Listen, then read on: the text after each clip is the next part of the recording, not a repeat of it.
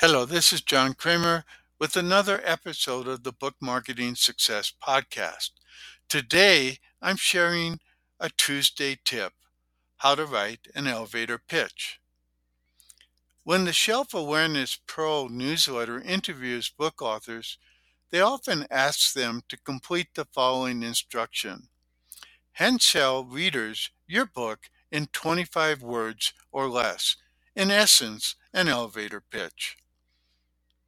Here's how Amber Brown and Danielle Brown, Danielle Brown described their new thriller, Someone Had to Do It.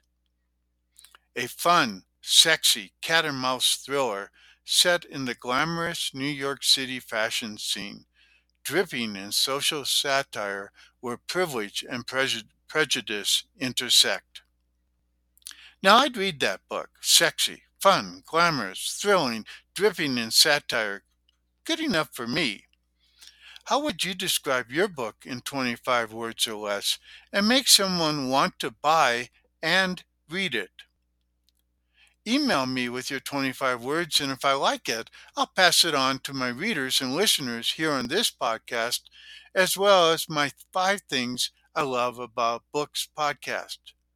Email John Kremer at bookmarket.com. Subject 25 words for my book.